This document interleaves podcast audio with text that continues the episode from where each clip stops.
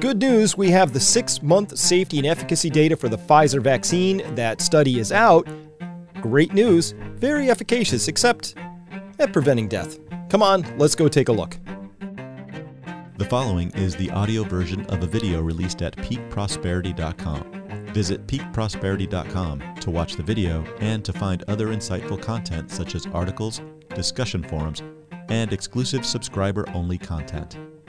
Hello, everyone. Dr. Chris Martenson here, and something we've all been waiting for, which is the data that came in from the six month study trial on the vaccine for Pfizer. Now, we've been looking at the original uh, study data that came out when they ran the trials, but now we have six month data. So we're looking at things like efficacy, how good is it at blocking infection, does it prevent death, things like that. Let's turn now to the data because this is actually that's a mixed bag, actually. So let's go in here and begin to look at this. Uh, the mixed bag is it? Well, it works according to this study, except at um, preventing death. So let's go right into that data. First, a lot of authors on here. The corresponding author is a Pfizer employee. That's uh, Judith Absalon down there. And you've got all over the world this study was conducted. So these are trial centers. Well, the US, uh, where else? Brazil, um, Turkey, Argentina, all over the place. So, at any rate, uh, this is uh, the study. There's the link down there. We always present the link for you, and uh, you can follow this on for yourself. So, there's two links we're going to have here for you. One is this, which is the study itself, and then it has supplementary data, which has all the goodies in it. So, first, let's look up the study itself. We'll go straight to the results. Let me get my drawing tool out here real quick. So the study here says uh, this is the name, uh, this fancy thing here, the BNT162B2. Uh, very exciting name. They say continued through this six month follow up period to be safe and well tolerated. Few participants had adverse events uh, leading to study withdrawal. That's an interesting distinction they put in there. VE is sort of the vaccine effectiveness. It's a it's a way that they've they're measuring this whole thing. Um, Fundamentally, it's a relative risk reduction rather than an absolute risk reduction. Show you what that means in just a minute. The VE against COVID 19 was 91% with a confidence interval of somewhere between mm, 89 and 93% uh, through up to six months of follow up. So that sounds pretty good. They're saying this thing is 91% effective, less than the 95% effective that was first billed. But hey, you know, we're quibbling now. This is all a really good study result here as they report it among evaluable participants and irrespective of previous SARS CoV 2 infection. So, this is interesting. It didn't matter if you had a previous SARS CoV infection or not, uh, but they don't present, interestingly, the follow up data or any supplementary tables to allow us to look at the number of people who came in naive, meaning they had no SARS CoV 2 infection or history thereof, and those who came in with a history of SARS CoV infection, because those are two very interesting groups I would have wanted to see tracked the vaccine given to each group, those who had not had COVID, those who had had COVID, and then see if there was any difference um, in efficacy or anything like that. That would have been awesome. Didn't see the data in here. Maybe I missed it, but I read this whole report twice, so um, didn't notice it. At any rate, uh, they see here. Um, this was seen across countries and in populations with diverse characteristics characteristics of age, sex, uh, race, ethnicity, and COVID 19 risk factors in participants without uh, evidence of previous SARS CoV 2 infection. So, whether you had it or didn't have it, irrespective of the country, your age, sex, all that, they said, hey, this stuff seems to work pretty good. So, that's all good news for the vaccine. Um, and the VE, the vaccine effectiveness against severe disease, was 97%. And in South Africa, where they had um, this other variant of concern, the B1351 uh, was predominant, they noted 100% uh, VE was observed. So, what's the conclusion? Well, with up to six months of follow up and despite a gradually declining trend in vaccine efficacy, the vaccine had a favorable safety profile, was highly efficacious in preventing COVID 19. So, if all you read is the results and the conclusion, which is the top two paragraphs in this particular article, well, this all looks uh, like really good news. Let's go to the data now. I like the data.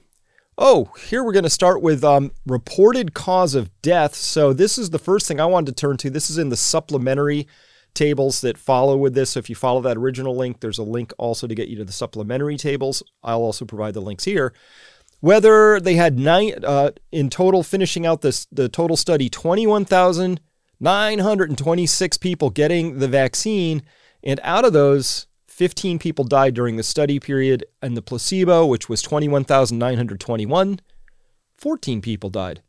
So, no difference at all in death between the two groups. And so that either means that both groups were completely protected from death in the first place, or the incidence of death is so low in a sample size of 21 and 21,000, or collective 44,000, we'll call it, rounding up. Um, the incidence of death is so low that, that that we couldn't detect a difference as to whether in six months of being vaccinated the vaccine has provided any protection against death. But I think there's some interesting data that comes out of this when we go down below into the table here. So this is a table that reporting all causes of death. Uh, and so what's interesting right here in the red bracket, let's just start here. COVID 19, it was reported that two people died of COVID 19 in the placebo group, whereas one had died of COVID 19 pneumonia over here on the vaccine side. So two to one placebo to vaccine. There's really a lot of ways we could look at that. We could say the vaccine was therefore 50% effective at preventing death, um, but it's really not uh, a useful statistic because one and two, those numbers aren't large enough to give us any meaningful statistical um, understanding. And secondarily, I read through these things extensively. I was trying to find out what is a COVID 19 death as compared to a COVID 19 pneumonia. How is that determination made that COVID was the cause of death? And there was no information provided thereon. So I'm not clear. I'm sure the data exists somewhere, but I didn't have it at my fingertips when I went through these. So I just found that a little odd uh, that we we had that uh, going on. Now, as well, though, I want you to notice here in the blue or purple, depending on how your monitor is displaying it, we had two deaths we had four deaths and one in one. All of these are causes of death that are around heart, heart disease, things like that. Um, arteriosclerosis, cardiac arrest, cardiac failure or congestive heart failure, as well as um, just plain old cardiac arrest. So we had four, five, six, seven, eight uh, showing up there, and only two showing up here on the placebo side. So, again, one of the things that's been showing up is the cardiomyopathy, especially in the younger people. That's been a noted side effect, if we can call it that, of this vaccine. So it's just interesting. There's a pretty big difference between the sort of heart incidents that showed up on one side of this table than the other. Hey, again, maybe the numbers aren't large enough to be statistically relevant, but there was no discussion of this beyond what I already told you, which is in the results. They said, uh, you know, it was safe and well tolerated. Few participants had adverse events leading to study withdrawal. Um, I guess this would count as study withdrawal. As well, this table confused me a bunch because one of the l- listed causes of death over here on the placebo side was death. Um, I wasn't, I'm, as you know, my, my, my PhD's in pathology. We never studied death as a cause of death before. Uh, I think somebody should look into that. I anyway, I'm not clear what that is. They should have said unknown, and they did say that. Um, you know, they didn't. You know, down here they said missing there's a cause of death which is missing. I think that should have been a two. I don't think they should have listed death as a cause of death. I don't know what that means. Maybe they meant old age. I, I don't know what that means. Also of interest, um, they had a one dementia death here. Uh, they had one overdose death down in green here. Again, uh, that obviously doesn't seem to have anything to do with the trials. Um, but a lot of uh, sepsis and sepsis shock, you know, showing up down over here. Um, and then they had an unevaluable event, which again is probably missing. So I think I think death, missing, and unevaluable event all sort of collapse into into one thing called unknown. Like we don't know. Um, but at any rate, uh, that's what stood out for me was actually these things in blue up here um, because it seemed like a potentially that was a much larger signal, but maybe not. Um, so to understand really what was going on there, I think you have to understand what were the risk factors of the people involved under this, and that was reported. And so what they had was they they looked at the Charlson Comorbidity Index category. Here's all the comorbidities of people who were signing up for these particular programs. Now, what would you want? If you are designing a study where you're you're looking for a vaccine that you want to use globally across the population, you would want to pull a sample of study participants who are as representative of that population as possible. So, If you were going to be giving this to people of, you know, over the age of 12, you want definitely some 12, 13, 14, 15, 16 year olds in there. If you're going to give it to pregnant women, you want pregnant women in there. If you want to give it to people with various clusters of comorbidities, say diabetes with complication plus heart disease, you'd want some of those in there to represent the overall sample of the population. Then you could come forward and say, this is what we think the safety profile of this vaccine or drug or anything you're studying is going to be because we've tested it against a representative and fair population that represents the larger population. That that's always what you're looking to do. So as we look down here, a couple of things jumped out at me. Um, the first one is that this idea of diabetes with chronic complication, which we know now is actually a really se- one of the more serious comorbidities. This was only clocking in at um, 0.05% here and 0.06% here. That's not representative of the population at all. So, so again, reminder: the CDC recently came out with the idea that these were the, the, the comorbidities you really had to worry about the most. Obesity was one of the biggies. Um, these anxiety and fear related disorders. We covered this in the episode on COVID related deaths that the CDC had um, just gone through. Now, admittedly, this study by the CDC comes out after the Pfizer study on the vaccine was designed. So they didn't have access to this to this understanding of this table. So this is what they designed it around. These were the comorbidities. Whoops. These were the comorbidities that they were looking at. Um, where you see down here, you know, any malignancy, uh, cerebrovascular disease, chronic pulmonary disease, congestive heart failure, dementia, all those things that you can just read down there. I don't have to read them to you. But so this is what they they did put into their study design. Again, this is roughly the Charlson uh, comorbidity index. Uh, these are the categories Last I heard, there were 17, but they have more than 17 on here. So, anyway, it's probably been updated since I last looked at something like this. But these we know are, are actually really important comorbidities. And um, so, as we look down this list, I think they should have included this level of understanding in this summary. Because even if they didn't design the study around these comorbidities, they know about them now. And certainly we know about things like obesity. It's the number one risk factor. We've known that for a long, long time, actually. We didn't need the CDC data to come out and give us this table. So I think they should have at least discussed that in this paper. They didn't, as far as I could find. Maybe they did, and I missed it. But before we go into that table again of comorbidities, let's just get some grounding here. So this was posted on April 2nd, 2020. 2020. And this is population based estimates of comorbidities affecting the risk for complications for COVID 19 in the US. What they did here is they used a 2017 behavioral risk factor surveillance system, the BRFSS, uh, 444,000 plus uh, numbers of patients in this, and they said to estimate the proportion of the US adults who report comorbidities that suggest heightened risk of complications from COVID. The comorbidities included cardiovascular disease, chronic obstructive pulmonary disease or COPD, diabetes, asthma, hypertension and or cancer and uh, other than skin-based cancer. Now this is based on data from China. Remember this is April 2020. We hardly know anything. China's got the earliest data. They said here's some complicating uh, comorbidities and so they assessed this way back in April and said, "Oh, we think these might be the biggies." What I wanted to point out to you though is this next part in brighter yellow here which says overall 45.4% of adults reported any of these six comorbidities, any of them. They could have one or more. Now, if you included all of the other comorbidities besides these six, what would you expect? Would that number 45% go up or down? That's right, it goes up because we're giving more chances for people to have one or more of these conditions.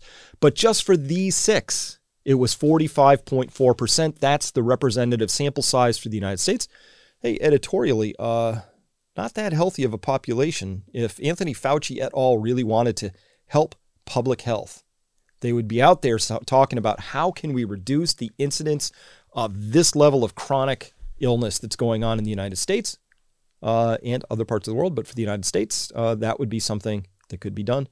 Probably should be done. So let's turn back to this table and note that up here, what percent of people had any of these co- comorbidities, and it was just 21%. So I'm going to ask uh, the comorbidities. This is odd. In other words, was the deck stacked? In other words, were really were overly healthy people put into this study, which would have a couple of effects. One, it would tend to underreport the level of death and serious COVID that would would result because we know serious COVID and death happen to happen more to older people and people with more comorbidities. In fact, most of the deaths occurred with people in the CDC study who had six or more comorbidities, six or more. So here, obviously, we've already got a statistical underrepresentation of people who actually have the amount of illness or pre- the president prevalence or incidence of comorbidity out in the general US population. And as well, what's missing off this table? Obesity. I couldn't find it. It's not on this table of comorbidities, uh, and it may not be part of the Charlson Comorbidity Index, but it definitely needed to be called out as a separate special category because it's one of the highest risk factors. And we've known that for a really long time. Before this study was designed, we knew about the effect of obesity. So that they chose a comorbidity index that doesn't have obesity specifically called out, you decide why that happened right? Uh, anxiety disorders, not on here. Uh, aplastic anemia, biggie. This is a bloodborne disease and many, not on here. Thyroid disorder, not on here. So we see those comorbidities up here as some of the most important to COVID and COVID outcomes, but we don't see them on this list specifically. Now, they may be wrapped in a couple of these other categories. I'm not really clear, and I was generous but by putting COPD into chronic pulmonary disease is probably in there. Um, or might be over here under congestive heart failure. I'm not clear where they tucked that one. But at any rate, um, the other thing I would notice is that just in one example, that diabetes with complication is a shocking 6 to 7% of the general population. And here it's represented as 0.5 and 0.6%. The only way you can have that is if these people were excluded up front. Um, and they do mention about how people were excluded or included in this, and, and they they said generally certain people were excluded if they were if they had um, certain conditions. But again, this study doesn't tell us exactly how that was done. Um, so, what happens when you take people who are abnormally healthy compared to the rest of the Gen Pop and compare a vaccine that's supposed to go into the Gen Pop? You get pretty favorable results, probably in terms of um, the outcomes. And so I'm going to tell you that I think this data undersells or underscores, uh, under underrepresents the actual amount of impact that we would see either in the vaccinated or unvaccinated groups. We should have done this on a on a more representative sample. Would be a critique I would have had, and I still have. All right. So actually, I think it was kind of a shoddy study. It's cheap. I think they cheapened out. And here's why. I was reading about, I was interested in the definitions of confirmed and severe COVID 19 cases. So what they did is they said, hey, some people had COVID or had severe COVID. So I'm like, well, what's your definition? How, what, how did you define that?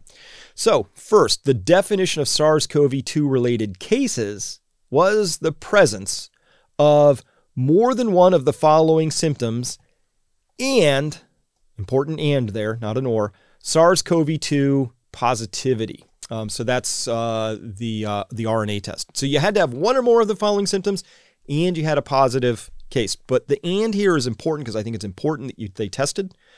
But the and is also important because they said you had to have had one or more of the following symptoms, and then you would get this test and the the RNA test. And that was during or within four days before or after the symptomatic period. By the way, they didn't mention what the cycle thresholds were of this test. They didn't mention any of that. Again, obviously relevant. I think the cycle threshold ought to be cut off at 28. Anything below that, we would say that's a positive. Anything above that, we would go, eh, maybe not. Um, for reasons we've covered endlessly here. So, uh, hey, what would you have had to have? Fever, uh, new or increased cough, new or increased shortness of breath, chills, new or increased muscle pain, loss of taste or, or smell, uh, sore throat, diarrhea, and or vomiting. Now, here's why this matters they are saying they only really tested people if they had one or more of those symptoms. And we now know, and they should have also had this as a suspicion going in, that some people who are vaccinated, they're not presenting any of these symptoms, but they could still be presenting a positive PCR test, which is what we're finding out today. Because guess what?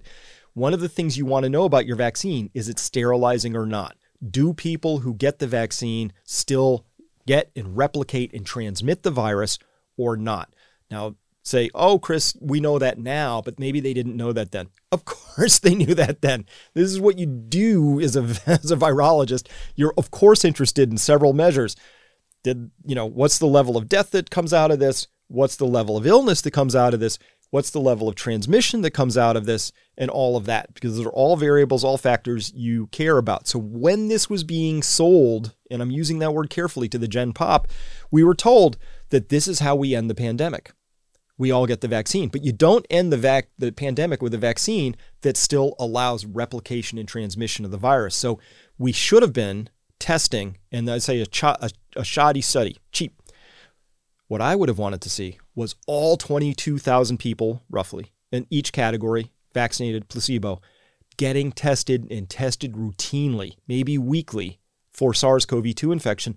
Then you could have had a decent outcome from this to say, um, what the real results were in terms of who was still showing up as SARS CoV 2 positive. If the test was only given to those who both you know, had one or more of these symptoms, and then we ran the test, and now we're calling those people um, COVID positive. You're missing all the people who are asymptomatic. And by the way, there could have been asymptomatic people out in the placebo group too. In fact, we would expect it. In fact, wouldn't it be great to know how many asymptomatic asymptomatic people there were in both of those groups? And then on top of that, how many got sick out of both of those groups? And then out of that, how many people progressed to death? That would have been the data set I wanted to see. And I was really hoping that this six month study would give me that data, but I didn't see that.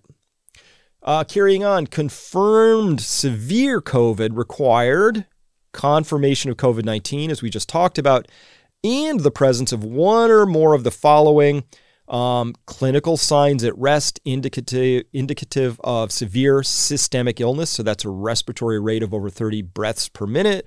We had a heart rate here of over 125 beats per minute. Uh, partial oxygen of 93%, um, on room air at sea level, uh, et cetera, et cetera. So we're looking for all of these sorts of things here um, to confirm severe COVID. So let's go to the data. So that's how they that's how they define this stuff. What we find here, first off, is uh, this is the table. This is the only table they presented, um, which didn't give me the information I was looking for. I'm like squinting at this, like where it is. So here we come up with the VE over here of 91.3%, and that's represented because 850 people in the placebo got COVID, and only 77 people on the vaccine side got COVID. So when you factor those two things out, the um, relative risk reduction is 91.3%. So that's the relative risk reduction. And then they measured are these people at risk? And they said, well, this is because certain people were at risk because they had X number of these comorbidities, but they didn't filter this back against what we know to be the worst comorbidities. So I don't know how at risk, who's at risk, how they defined at risk is still a big open question mark in my mind. Might have been done absolutely right. It might not fall in line with the CDC data where we know some comorbidities are more at risk and some actually aren't at risk. Um, so, at any rate, uh, interesting data anyway. Uh, about half and half in both groups ended up both at risk and not at risk. Um, how again, how they defined risk, don't know. You know, was it age plus comorbidities? Was it just comorbidities? I don't know. I wish we had the age breakout on this. Um, plus the actual comorbidity subgroups that were involved. Anyway, we don't have that. We sort of have this this overall glom. So that's what they said, 91.3% effective. And you we read that out and we saw that in the overall uh, results and summary. Sounded pretty good, right? Um, but what about vaccinated people without any symptoms? Um, well, they weren't tested as far as I know. And what about viral loads? That'd be awesome. What was the cycle threshold? Uh, nope, not reported. So I, there's none of that data. So I can't tell you what the kind of information we would need to know to actually make any sort of true assessment off of this. So if I'm a clinician and I want to know, you know, somebody asked me, uh, you know, what's what's the what's the risk reduction? You know, how much less likely am I to be sick? All I can tell you is that the study says 91.3 percent uh, protective, but I can't tell you what actually happens after that. I don't know how many of these people got long COVID. I don't know how bad these cases were. I don't really know anything. Um, beyond what I can report to you here. Um, as well, uh, the relative risk reduction again looks really great here. So look at severe COVID. So here's severe COVID as we defined it before. only one person got severe COVID out of all 23,040 people that um, made it through this portion of the uh, vaccine testing, compared to out of 23,037 people, 30 people got um, severe COVID. That's a 96.7% risk reduction, which on a relative basis, which is awesome. That's really good. Again, I don't know the ages of these people. I don't know what comorbidities they had. You could say maybe it doesn't matter look, there's a 96.7% risk reduction. But as we know, your age really matters a lot. And also, this is the first time in my career where I'm aware of vaccines being presented as a relative risk reduction. Because that's relative, one relative to 30. But what's the absolute risk reduction, which is actually what is always reported across uh, vaccines, at least in, as far as I'm aware through time. And you want to know that absolute number. And here's how the absolute risk reduction breaks down. So your chance of getting serious COVID is all we have to do to understand it is take this 30 here and we divide it by um, the number of people who were in this placebo group. Uh, I wrote down a different number here because I was, oh, I'm sorry, I pulled these numbers from the actual text, but on this table they're saying 23,000. 37. So this should be 23,037. It doesn't actually change the number at all. So you would have had, if you were in the placebo group, you got a shot of saline, your chance of getting severe COVID during this six month study period was 0.134%. 0.134%. And if you're on the vaccine, you only had a one out of this number, but again, that should have been 23,040 won't change the percentage. You only had a 0.004% chance. So on a relative basis, 0.004 is way better. It's less than 0.134. But still, on an absolute basis, if you said across the entire population they studied, again, I don't know what really the age breakdowns were because um, I can't find that data in here. Uh, we find, and again, these might be healthier than normal people, so these numbers might not be representative of what's actually happening in the population. And I don't think any of this really includes the Delta variant. So this was all done prior to the Delta variant. So all of those things, this is just sort of placeholder numbers, but we're just, we're looking at the study design. This is the only data we've got to really work from. So we're working from it. At any rate, the absolute risk reduction is actually the difference between these two numbers. And it's between you had a 99.996% chance of not going to severe COVID if you had the vaccine, and you had a 99.866% chance of not going to severe COVID if you had placebo.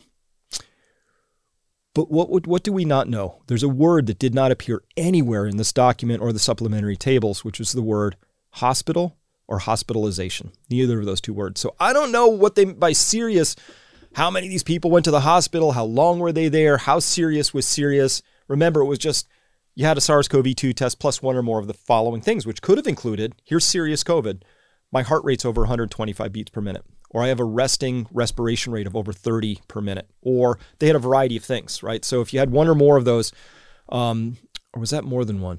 I think you had to have two. I think that was one or greater, not greater than or equal to. I'd have to go back and look. How did they define that? Serious COVID. That was more than more than or equal to one. So you could have had one. I could have had a resting heart rate of 125 beats per minute, or I could have had a respiratory rate of over 30 beats per minute, or any one of these other things down here. Um, significant acute renal, hepatic, or neurological dysfunction, intensive care unit admission, and or death. Any one of those things would have been confirmed severe for me um, if I was uh, in their study and presenting as severe. But I can't tell you how many of these people out of these 30 actually went to the hospital. I don't know. Um, I'd like to know. I think that would be awesome data. So, uh, and turning now to the last big piece of data they had, which was adverse events, because this is, of course, really important. What do you want to know? What do you want to know when you're evaluating for yourself uh, the actual risks? What, what are the actual risks here? So, your personal situation and mine are going to be very different because we have different age, we have different health histories, we have different morbidities or comorbidities. All of that's actually going to factor in, right?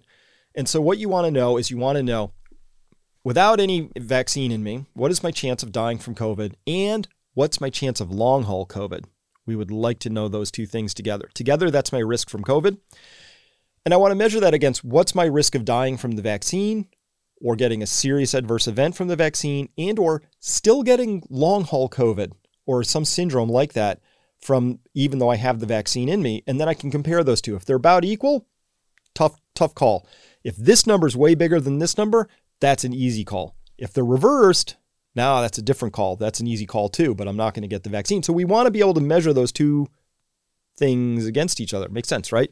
So the adverse events here, they're noting uh, any adverse event out of a pool of 21,926 here, 30% of people had any of sort of an event at all, as only compared to 14% on placebo.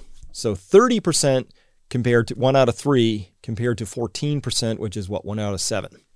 So uh, that's yeah, that's that's sort of the the breakdown here. And and uh, out of any of those events, they said, um, well, 5,200 of those were related to the shot. Um, 262 of those were severe.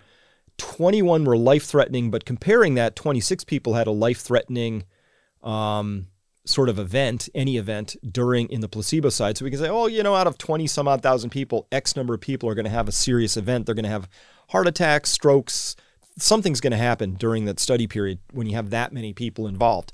So the first thing we might say is there's no real difference here in in life-threatening events, so that would be some pretty good information. But ultimately, the severe, this is 1.2% of everybody who gets the shot compared to 0.7% in what we would call our control or a placebo or our gen pop. Because I don't think a 30, um, 30 uh, mic, milli, 0.3 milliliters, 300 microliters of, of saline caused your severe event. So we can say 0.7% is sort of the background baseline rate we would expect. But above that, we had a full half a percent of people above that number getting the shot who had a severe event. So now we have a number. Remember, I said we want to compare COVID to, to the vaccine. 0.5% of people on this study compared to baseline had a severe, life threatening, um, sorry, a severe event that I guess isn't life threatening, but was severe. So we don't know what they meant by severe. Again, it was uh, very poorly defined. I wanted a lot more data.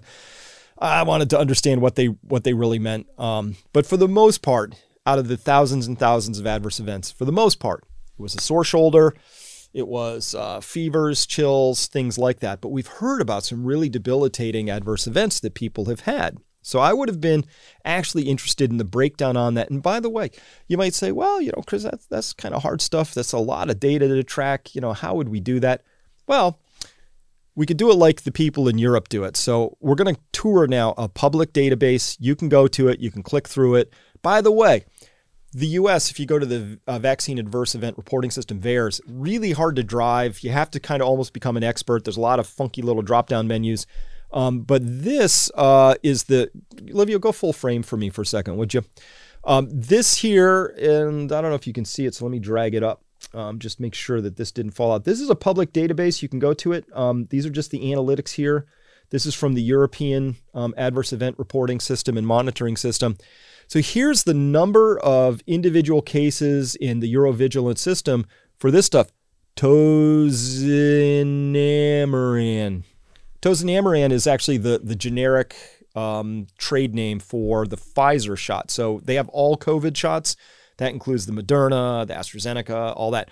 But I just went to the individual tables that exist for Tozinameran or for the Pfizer shot. And so far to date, they're reporting 327,665 adverse events. They break it down by age and look at their age ranges here. Um, these are useful age ranges we can begin to make some some sense out of a little bit. Um, this is still a little broad for me, 18 to 64, a little, little broad. But you can see here where the uh, adverse events are actually clustering. Um, we had 20,000 that weren't specified, but for the most part, we know that this shot's being given more to, to people who are um, older. And so what's interesting, I don't, you know, we'd have to compare this against the actual population, but um, we're seeing this sort of behavior. A lot of people in the 18 to 64 age range are reporting some sort of a serious or adverse event.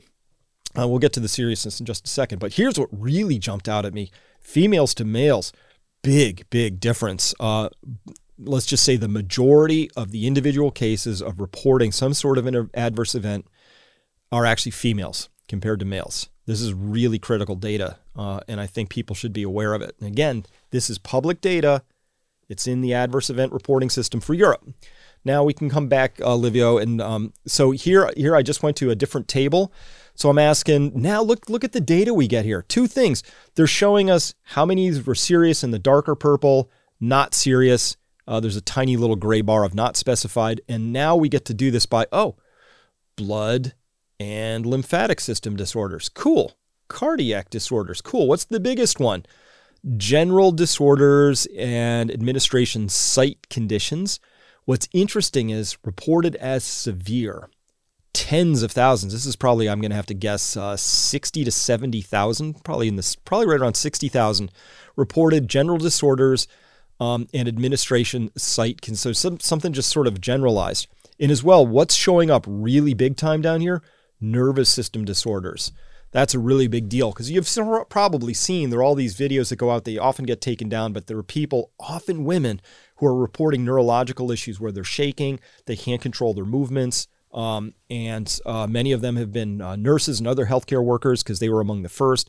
Anyway, if you just go out and search, and I, sometimes you kind of go on, got to go on some of uh, B I T C H U T E. You got to go on that one, um, and uh, etc. to see them, but they're out there. So it's interesting. There's a lot of these showing up, and by the way, you know these are just what's been reported, but this is a lot. This is a lot of reports in the system right now, and so this would have been the sort of breakdown I would have wanted to see off of this um, this study because six months is a long time to be able to study something this is a really inadequate table. It's like, um, look, they were any event, some were related, some weren't, some were severe, and that's all we can tell you. That's not data.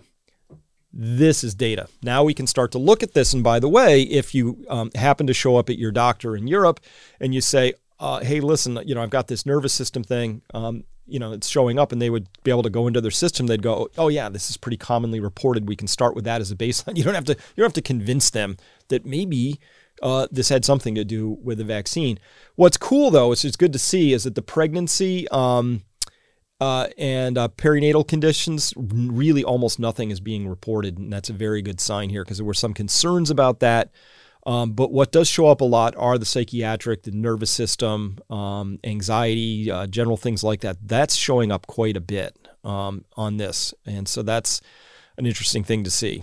So, at any rate, the big buckets on here, I would say, is um, sort of the vascular issues and cardiac issues. You see those here, vascular down here, um, and the cardiac disorders up here. I think those map out reasonably well with what we saw on that first table up here. Um, this these two begin to match each other a little bit. So I'm a little disappointed that that they that the study design they didn't really dig into these much except to say these were all determined to be not related to the vaccine, anything that showed up on that column. And of course, 15 to 14, hey, you can make a pretty strong case that um, there is no statistical significance. That you would argue that if there was some more serious adverse events, they should have shown up in this column as a number larger than 15 that's distinctly larger than that number of 14 on the other side. So, with that aside, this is what data looks like. I was waiting to find something like this. I was kind of hoping because you know we want to start to understand really what's happening.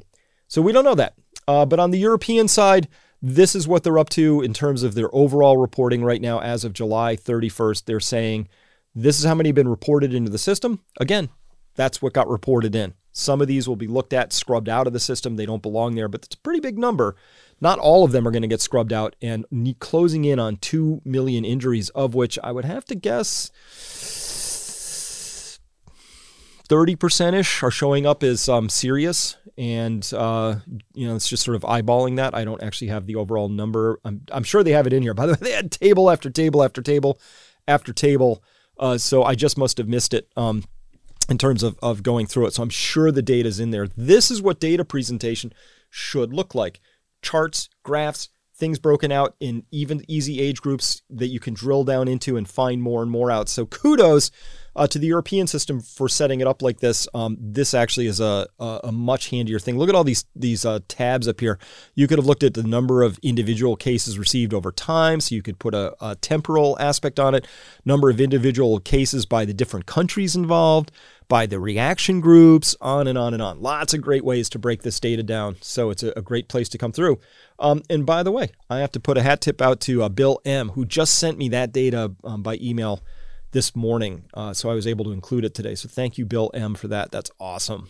Um, so at any rate, um, the other thing that was a little disappointing to see was, uh, and oh, by the way, um, I'm sure you, many of you have heard about this. It's a case of Maddie de Garay. Uh, Maddie is a 12 year old, um, and she was uh, her got volunteered into by her mother into the fire vaccine trial when she was 12. And on January 20th, Maddie received her second dose of the Pfizer COVID vaccine as a participant in the clinical trial for 12 to 15 year olds. Now she's in a wheelchair. Her mom asks, Why is she not back to normal? She was totally fine before this. And Stephanie is her mother. Uh, she volunteered for the Pfizer vaccine trial to help everyone else, and they're not helping her. Uh, before Maddie got her final dose of the vaccine, she was healthy, got straight A's, had lots of friends, had a life. Upon receiving the second shot, Maddie immediately felt pain at the injection site and over the next 24 hours developed severe abdominal and chest pain. Her mom said at this press conference, Maddie told her mother it felt like her heart was being ripped out through her neck and she had painful electrical shocks down her neck and spine that forced her to walk hunched over. Um, so that's from this article here, and then there's another one from this article here. Continues quote. Um, let me see. I said here. Oh yeah, uh, Stephanie de Garay told uh, Tucker Carlson tonight on Thursday that after contacting several doctors, they claimed her daughter, Maddie, could not have fallen seriously ill from the vaccine. Uh, like, how did they? I mean, if you're this mother, I mean, this is your kid. 24 hours after the second shot of this experimental thing, they crash and they say, "Oh no, it didn't have anything didn't have anything to do with the vaccine." The next question is well, there were only 1,037 kids in that trial. How many kids out of 1,037 during an average um, two month period suddenly crash and end up in a wheelchair with these sets of symptoms? If it's more than zero, you got a case to be made, but this doesn't happen that often. Like, like I'm not aware of this happening that that 12 year olds just suddenly uh, crash and burn like this.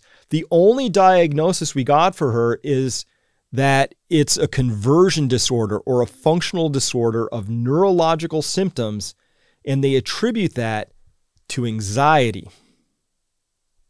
Okay, quick reminder that one of the things that we talked about in the overall comorbidities that shows up was this idea of anxiety and fear related disorder shows up as number 2 something about covid and or the spike protein can trigger it's either either people have the anxiety and fear related disorders and that's the comorbidity, or as we discussed, maybe the COVID causes that anxiety or fear disorder to show up.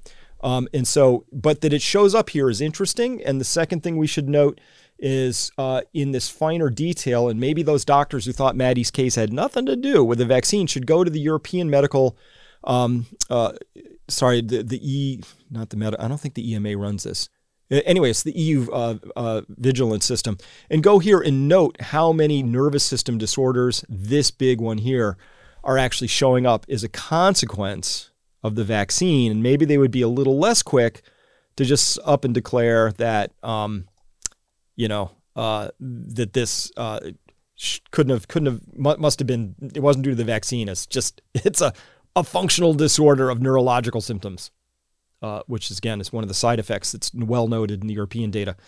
Uh, her mother noted, ironically, she had no anxiety before the vaccine. So now we're starting to develop a case that says that generalized anxiety disorder, when you start to see that, that is actually a bad sign. It means that something else is happening that, that's causing either with COVID or maybe now with a vaccine. If you see that, that means that there's something going on uh, that's really not good. And um, and so that I, I'm I am very loath to say right off the bat without a lot of study that uh, Maddie's case clearly had nothing to do with the vaccine. I don't know how you could make that determination. Um, you could make that based on something other than science, but based on the science we have, we would say, you know what? After the shot, you might expect people to have these sorts of things in this sort of frequency right here. Um, and so, by the way, nervous system disorders do show up as one of the big, big uh, pieces that are on here. In fact, in terms of serious adverse events, it's one of the, it's the second highest, second only to the general uh, site condition uh, disorders. So it's it's actually really prevalent. It's not like it's not like a little tiny one like like this renal um, thing down here for kidneys. This is the second highest disorder that's being showing up in in the symptoms set. So um, I think that's what's going on here, but don't know yet. At any rate, uh, now we know as well. I was a little disappointed they didn't test the viral loads in the in the Pfizer six month data. We now know that the viral loads are kind of the same in the vaccinated and the unvaccinated. There was this study that had come out very recently. Um, this is still in preprints in this uh, Med RXIV uh, link down here. So that's a preprint server. It says here vaccinated and unvaccinated individuals have similar viral loads in communities with a high prevalence of the Delta variant. So let's look at that real quick. Not a huge number, set of numbers, but they did sequence all of these. Um, this comes out of Wisconsin. So 11 Wisconsin uh, counties. We can see the different dates here. Uh, but let's go to the summary. Um, 212 people who were unvaccinated showed up with a Delta variant, uh, 79 in the fully vaccinated. And so they're seeing um, 27% overall uh, as of these dates right here. And by the way, the Delta variant wasn't super prevalent way back here um, in this earlier part of, of things. So, what do we know? We know first that people who are fully vaccinated are still showing up as cases. And again, that just means they've tested positive. It's not a true case. But now we actually have data. So they, they went deeper into this and they actually sequenced and then they gave us data. Thank you.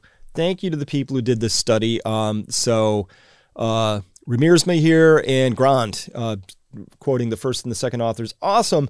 This is what we want to see. Here that we're looking at the CT values of people who have been either not fully vaccinated or fully vaccinated and we're looking here at the CT values with 30 sort of being the presumptive cutoff. Anything above this line, probably not too infective to themselves or others or in any bad shape. But look at the number of people down here with a CT below 20, and it's identical. It's identical whether or not you were fully vaccinated or not. And as well, when they come over here and um, and now we're looking at uh, just here, just everybody below this uh, in this other study they did here. It's not many, it's not many, N of nine, N of five. But again, look at these CT values here. Anybody anybody below 20, you've you're loaded. Um, if you're down here near 15, like this one person was way over here, you are you're probably shedding like crazy. That is a really high load right there. Um, so at any rate, no difference between the vaccinated and the unvaccinated. And of course, that confirms what we just heard, which caused a little bit of a bombshell of a report, which was uh, uh, in the Wall Street Journal was the CDC was talking about their new mask guidelines and everything kind of changed a little bit. So whether or not you've had the Pfizer, the Moderna, the J and J, the whatever, but they did note here now that this COVID nineteen outbreak on Cape Cod um, helped the CDC. Uh, they wanted to start urge uh, everybody to wear masks again. Uh, they said it's because it demonstrated that vaccinated people infected with the Delta variant might be as contagious as those who are unvaccinated. No might be about it. They had this data, they sat on it for a while. This data here says as infectious. There's no difference between these two groups. Same amount of viral load, just the same. That side to that side, same. Um, and so uh, they are just as infectious based on that. Um, and then the CDC said in a report on Friday that 127 vaccinated people infected with the Delta variant during the outbreak appeared to carry as much virus as 84 unvaccinated or partially vaccinated people who became infected. So 127 with fully vaccinated, 84 unvaccinated or partially vaccinated. Kind of the same same loads going on there. Um, and this was a case that happened on Cape Cod out in Barnstable County. So the summary to sort of this, I have, a, you know, the six month. I'm really glad we finally got the six month data out of Pfizer. I've been waiting on it. It kind of left me with more questions than answers, and I think these are legit questions. First, what was the impact of obesity? Why was it excluded? Why was that left out of the study parameters? Why can't I find any mention of it in this entire document? Seems like a really important covariable. Even if they didn't specifically study for it, they should have. They sh- they of course they recorded the BMI on all these people. They had to have, uh, or they really failed at the study design. And, and, so we should know that. They should have parsed it out. We should understand that because that would be relevant information, like who ended up sick and why. Again, they sort of present it as, you know, you have a this X percent chance of getting COVID if you're vaccinated versus not, but that's not quite true. We need to know what age you are and how sick you are, those two variables, or what comorbidities you have. Those matter. Uh, second, uh, why were the comorbidities so much less than the general population? Uh, I think that's uh, a legit question. It sh- they should have had uh, something that was representative of the of the general study of, of the general pop. Uh, next, why were the age groups broken to under 65 and over 65. So this is really unhelpful to anybody uh, seeking to understand the age adjusted risk. Let's imagine you're a practitioner, you're a doctor, you've finally been waiting, you want some safety data, you've got people who are asking you safety questions. They say, Should I get the shot, doc? Doc says, You're 82 years old, you have a comorbidity. Let me go look. And there ought to be a table in there which explains the risk benefit ratio given not just a comorbidity, but that one plus that age. That ought to be a lookup table that we can go to. Right now, you can't answer that, not from this paper. Maybe the data exists somewhere else. Um, I hope it does. But for now, it just says over 65, under 65, and then gives you a big bucket, um, which doesn't help. I want to know why weren't the hospitalizations reported? Really critical information. Uh, I'd like to know that. It helps me assess things. Why weren't those with a priori COVID infection tracked separately? We should have known, you know, if you had had that uh, that COVID infection and you got the shot, how do those people fare compared to people who were not priorly exposed to uh, COVID? That would be good information to have. What was the impact on long COVID? That's really of, of prime concern, I think, to more people, even than the death statistics, if those aren't compelling. What do you got? What, what, what's the long COVID? This is a, a, really big impact for people. And so we would want to know um, both the impact of that and, and particularly did any of the people with the vaccine, because now we know that they're actually replicating virus in them, did they any of those experience any of uh, long-lasting adverse events because of the vaccine itself or long COVID? I would love to be able to answer that question from this data. We should be able to answer that question. That we can't answer that question right now is is really shows a defect in the study design. And, and I don't have a good explanation. I mean, if it was that important and everybody has to take it and you can't go out to eat at bars unless you've had it, we should have this data, right? It's just part of it. And that would be really compelling data for me. I would want to know, I really I fear long COVID more than I fear COVID death. And I would want to know now, what are my chances of getting long COVID without the vaccine and with the vaccine? I want to know that. That would be really important data for me to have. And then why weren't the adverse event data presented based on the type of adverse event and eventual outcome resolution uh, data that we see for serious cases for like in the EU, right? What why why didn't they present that AE data adverse events in terms of um, what what actually happened? So we know that there were 260 plus serious adverse events. Well, what were they? What what categories did they fall in? What what kind of at serious adverse events? Did these people still have those adverse events, or did they pass? Um, we would like to know that. All they told us was, did anybody die from one of those serious adverse events or not? That's it. That was the dividing line. But I kind of want to know, you know, out of those 262 people who who had the serious adverse events, if they still have long-term effects today, we'd want to measure that against people who get COVID and end up with long-term effects. It's just data. Then we would know. We'd be able to make a decision. And why weren't all study participants tested for COVID infection versus just those with symptoms? That would have been awesome data study, people. Test everybody. Then we could know really what was happening, how many people were getting it, this, that, and the other. Like, then we get to know. It's just data. We would like to know that stuff.